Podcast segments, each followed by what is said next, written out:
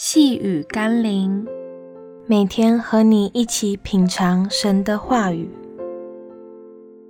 敬畏神而得的智慧，能救人远离危险。我们一起来读《路加福音》十二章四十七到四十八节。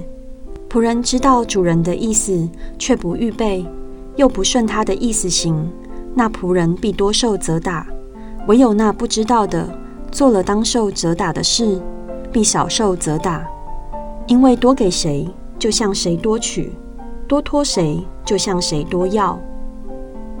明知故犯与不知者无罪之间，许多人宁愿是后者。然而不知道而犯错者，却不能免于因为犯错而遭受的亏损或伤害。就像一个孩子玩火，虽然他可能不知道火的危险。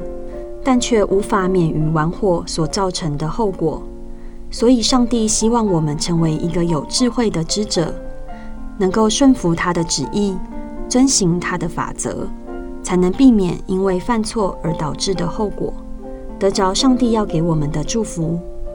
如果今天我们能够更多明白真理，知道上帝的旨意与法则，那么就不要刻意挑衅他。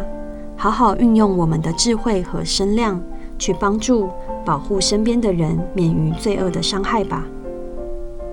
我们一起来祷告：智慧的主，过去我以为不要太属灵，免得我因为做不好而受到你更多的责打。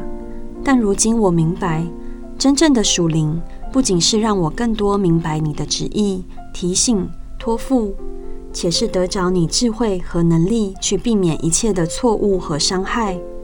我愿更多领受并忠于你的托付，奉耶稣基督的圣名祷告，阿门。